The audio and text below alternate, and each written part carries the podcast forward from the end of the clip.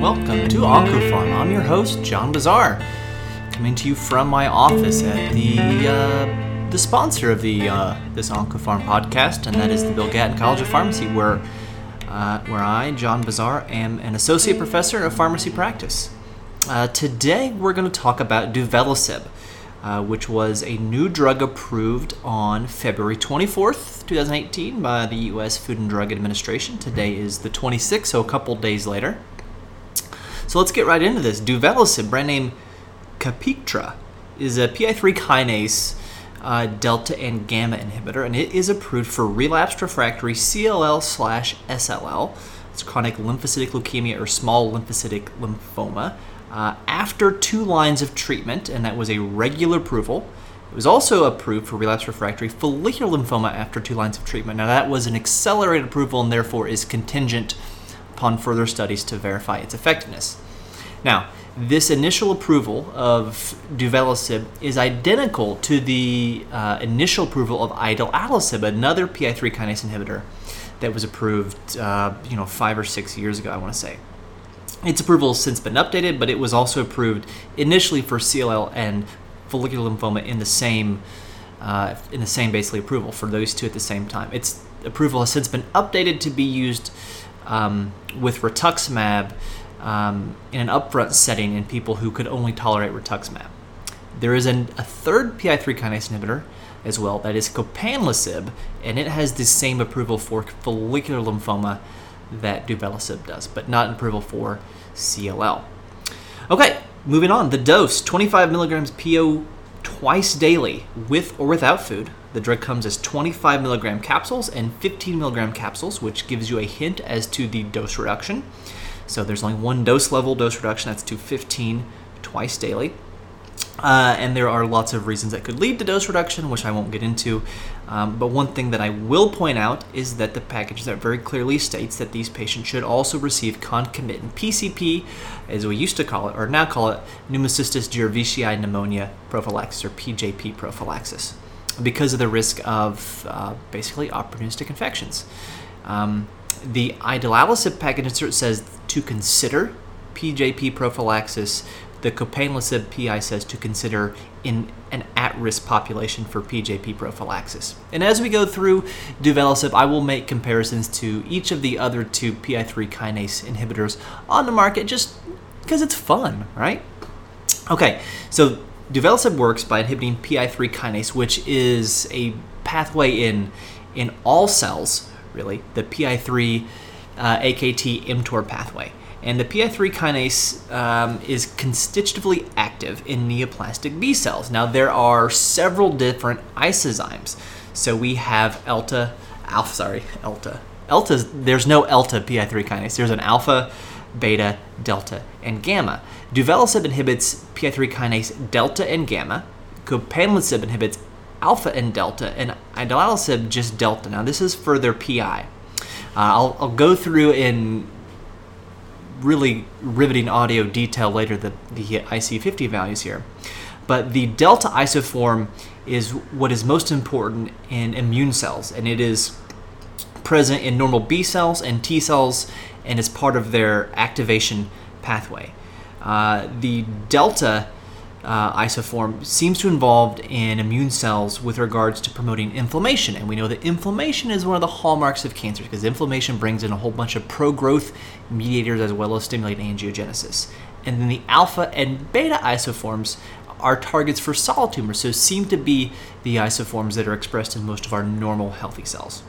So when we look at these, uh, the potency of these, so these are gonna, I'm gonna go through the IC50 um, values in nano, nanomoles for these three compounds. And what this is the the concentration of the drug that will occupy half of the receptor. So the lower the value, the more potent the IC50, the more potent the PI3 kinase inhibitor is. So I'm going to start with copanlisib, which is a pan PI3 kinase inhibitor. So here are the IC50 values for alpha, beta, delta, gamma in that order. So for copanlisib, 0.5, 3.7, 0.7, 6.4.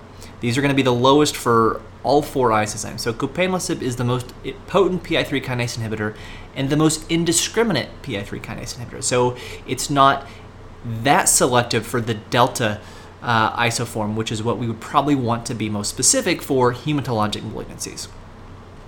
Um, idelalisib for alpha is 820, 565, so very large values. Delta 2.5, that's a lower value, and then gamma 89. And then duvelisib is 1,602 for alpha, 85 for delta, 2.5 for delta, the exact same potency as idelalisib, and then 27 for gamma. So you can see here that all three of these have very small IC50 values for the delta isoform, copanlisib being the lowest. However, copanlisib also has the lowest values for the other three isoforms, suggesting uh, that you're probably going to get maybe more off-target toxicity if we consider our target to be the delta isoform and maybe uh, the gamma isoform as well. Uh, I think there was one other thing I want to point about these isoforms, and I'm, I'm just killing time to kind of come up with what I was going to say. Uh, oh, so the alpha and beta forms uh, for copanlisib, you see 0.5 IC50 for copan for alpha, 3.7 for beta, much lower than 820, 565, 1602, and 85 for alpha and beta for idelalisib and duvelisib, uh, uh, respectively. And that'll be important when we look at the toxicity profile between these two drugs. However, before we get to toxicity, uh, let's look at um, the efficacy of this. And i am going to point out really, you know, for for uh, CLL, this had a, you know, and this is a third line setting. Duvelisib was compared to ofatumumab, but only 100 patients or so in each arm that were in the third line. You know, a 16.4 month median PFS, better than ofatumab, 78% overall response rate, pretty good. Uh, if we compare the uh, the results for follicular lymphoma, because all three drugs have the same approval for follicular lymphoma, this gives us a chance to kind of look at, you know, which drug quote may be better, and this is dangerous because these are these are heterogeneous populations from these studies. But you're looking at 72 to 104 patients in each of these studies, so around 75 to 100 patients. Uh, overall response rate uh, is all we're going to uh, discuss here. So for duvelisib, 42%, that's the lowest response rate. Duvelisib, uh, let's see, for copanlisib, 59%, that has the highest response rate, and then idelalisib, 54%. Um, and that copanlisib has the highest response rate, also has the lowest IC50 value for the delta isoform, and also the lowest um, for the gamma isoform. So maybe some uh, maybe we would expect that. Of course, just IC50 is not going to tell you how great the drug is going to work. In the real patient, you have to consider the pharmacokinetics as well. And of course, what types of patients are on these studies. So, uh, not not the, the purest way to compare these drugs. Uh, and I would not hold our breath, or I would not hold my breath, and I would not encourage you to hold your breath to wait for head to head comparisons of these drugs. Let's move on to the toxicity and the warnings, precautions for for mostly duvelisib with some comparison to these other three PI, these other two PI3 kinase inhibitors. So there is there are four boxed warnings for duvelisib. The first one is for infection. 31% of patients had a fatal or serious infection, um, which is a pretty high number. Uh, this could be pneumonia, sepsis, things like neutropenic fever would have counted. Um, uh, there is also a boxed warning for infection for idelalisib, 21 to 36 percent uh, fatal or serious infection risk, so in the same ballpark as duvelisib. Copanlisib, uh, only 19%, and there is no boxed warning for that, which is a little, um, uh, maybe a little bit surprising. Uh, there is also a boxed warning for duvelisib for diarrhea slash colitis, which occurred in a serious way in 18% of patients and a fatal way in one patient out of 400 plus that were studied. Um, real quick, the numbers here for idelalisib 14.9%, uh, and then for copanlisib 5%. So a little bit lower uh, for copanlisib here. Uh, and there was no specific warning about diarrhea or colitis with copanlisib. Um, now, the median time to onset for the severe diarrhea for duvelisib was four months, with three quarters of patients who had serious diarrhea having it within eight months. So this is not the typical oral tyrosine kinase inhibitor, oral antineoplastic diarrhea the typical TKI diarrhea starts initially in the first couple days to weeks and then is self-limiting as say your body or your GI tract develops tolerance to it. Maybe that's related to the low bioavailability of many of these drugs. This is a different type of diarrhea. We've seen the same thing with idelalisib. And it's a late forming diarrhea that's often uh, profuse, watery, doesn't respond very well to anti motility agents, and may require steroids. Uh, so for a, a, grade 3 diarrhea or colitis, which would be more than six stools a day, uh, diarrhea accompanied by abdominal pain or blood, that uh, requires stopping the drug, obviously, and then treating with, quote, an enteric acting steroid, which is going to be budesonide. So keep an eye out uh, for that, of course, ruling out infectious causes as well, since there's a box warning for infection for this agent. Uh, the third box warning is for cutaneous reactions. Uh, occurred in 5% of patients, including DRESS, which is drug reaction with eosinophilia and systemic symptoms, so DRESS syndrome, or uh, TEN, toxic epidermal necrolysis. Um, 2.8% risk of serious rashes with copanlisib and uh, 3% with idelalisib. So, uh, again, we're seeing a class effect. Another class effect here non infectious pneumonitis. Uh, box warning for duvelisib occurred in 5%, which is the same number that was seen in copanlisib, and then 4% with idelalisib. So, so, so same rates really across the board. Uh, there is also a box warning, not a box warning, uh, but a warning precaution for hepatotoxicity and neutropenia as well. So the I'm going to give you the, the rates of increases of LFTs and then grade 3, 4. Uh, so 15% any increase in AST or ALT with duvelisib, 2 to 8% of that uh, grade 3 or 4. Hepatotoxicity was not listed at all in the PI for copanlisib. So a trend we're starting to see here is copanlisib, while it is inhibitor of all types of PI3 kinase, we're not seeing maybe some of the other toxicities because it uh, is so specific. Maybe we're able to use a lower dose to have the same level of delta PI3 kinase inhibition. Now, idelalisib is really the worst in the class for hepatotoxicity. It's uh, any increase in AST/ALT was seen in, in 41 to 50 percent of patients, and uh, a grade three or four increase in AST or ALT happened in 8 and 14 percent of patients, respectively. Uh, for neutropenia, we're seeing 53 to 63 percent. Uh, any type of neutropenia of any of these three drugs. Uh, Duvelisib has the highest rate of grade 3 or 4 neutropenia, being 42 percent. And you're looking at 27 and 25 percent for copanlisib and idelalisib for grade 3 or 4 neutropenia. So Duvelisib uh, is the most myelosuppressive of these drugs, it appears. The median time to a grade 3 neutropenia was two months, so it's not going to happen in two weeks, say, like you would expect for an IV chemotherapy drug. But two months, so this requires monitoring the CBC every two weeks for two months, and then uh, and then probably monthly thereafter. And then, of course, there's also a box warnings for embryo fetal toxicity for this drug. So patients taking this uh, should be on contra- should be on uh, a bare method of contraception, and then for one month after taking the drug.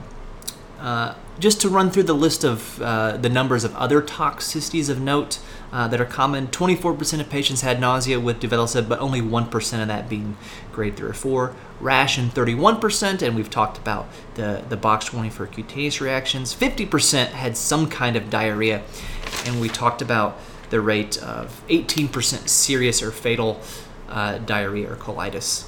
Uh, a decrease in platelets occurred in 39% of patients, with only 5% of that being grade 3 or 4.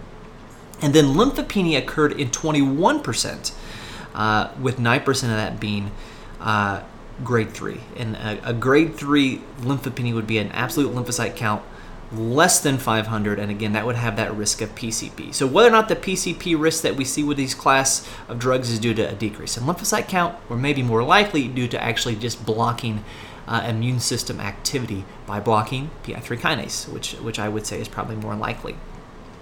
And then finally, as pharmacists, one thing that we can offer unique uh, to maybe many other clinicians is evaluating drug interaction with these patients. So, just to get it out of the way, the most annoying drug interaction, QT prolongation, which does not occur with any of these three PI3 kinase inhibitors, which in and of itself is a small miracle. However, all three of these compounds are 3A4 substrates.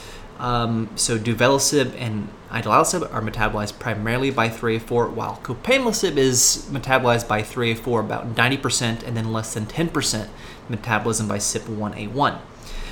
Copanlisib is not a 3A4 inhibitor, while uh, duvelisib and idelalisib are 3A4 inhibitors. And it's a 3A4 inhibitor the way that ketoconazole is a 3A4 inhibitor. It's a pretty severe inhibitor. Idelalisib, for example, increased the AUC area under the curve or total drug exposure of midazolam by 5.4 fold. Uh, in fact, we had a patient, and if uh, you you know PubMed my name, you'll find this case report we published of a patient who presented with acute respiratory failure uh, due to a drug interaction between her diazepam and idelalisib that happened basically within two weeks after starting idelalisib because of its this drug interaction. Uh, well, duvelisib increases the midazolam AUC by 4.3 fold. So not quite as potent a 3A4 inhibitor, but still potent enough to cause trouble and uh, and some dangerous stuff with drugs that have a narrow therapeutic index if they are metabolized by 3A4, which is a lot of drugs. So big drug interaction concerns with duvelisib, as well as with idelalisib. So those uh, are the PI3 kinase inhibitors that we have on the market with uh, some emphasis on duvelisib. So if I were to review uh, the big points, uh, if you're going to remember a couple things, and again, you can always go to the package insert for, for a new drug. It's very easy to find, uh, but it's it's by mouth twice a day. Uh, by the way, idelalisib is also PO twice a day, whereas copanlisib is an IV drug. So that's another unique thing about copanlisib. It's IV, whereas the other PI3 kinase inhibitors are taken by mouth, and copanlisib's IV, three weeks on, one week off. But duvelisib uh, is by mouth twice a day with or without food, which is always important. Uh, requires PCP prophylaxis, so in most patients that would be, uh, you know, a double strength Bactrim once a day on Monday, Wednesday, or and Friday. Uh, uh, or if they have a sulfa allergy, inhaled pentamidine is usually what we use. Uh, so that's required with duvelisib and should be considered with the other two. And then the toxicity concerns, and then screening for drug interactions, especially drug interactions caused by duvelisib on other drugs that are 3A4 substrates. Uh, there has been some um, some fascinating stuff that has come out lately. There is a, a, a large lung cancer conference going on, so hopefully uh, next week I'll be able to do a quick review of some updates in, in lung cancer, which is uh, the most common and deadliest cancer that we have. So, something that's always worthwhile talking about, in my opinion. That's all I have for you today. Thank you for listening to OncoPharm. Um, follow me on Twitter at FarmDeetnip. Follow the podcast at OncoPharmPod. Go on the iTunes um, podcast app and, and give us a five star rating. Tell us what you'd like to hear more of, whether it's just uh, foundations in oncology pharmacy and talking more about you know, the bread and butter drugs like oxaliplatin and etoposide, uh, or whether you want to hear more about landmark clinical trials, uh, or what you want to know about. Maybe it's supportive care. Let us know what you're interested in. Feel free to send me questions if you have anything, any burning question that you can't answer yourself. I'd be happy to, to do a little ditty about it on the podcast. And as always, I hope to see you all a little further down the road.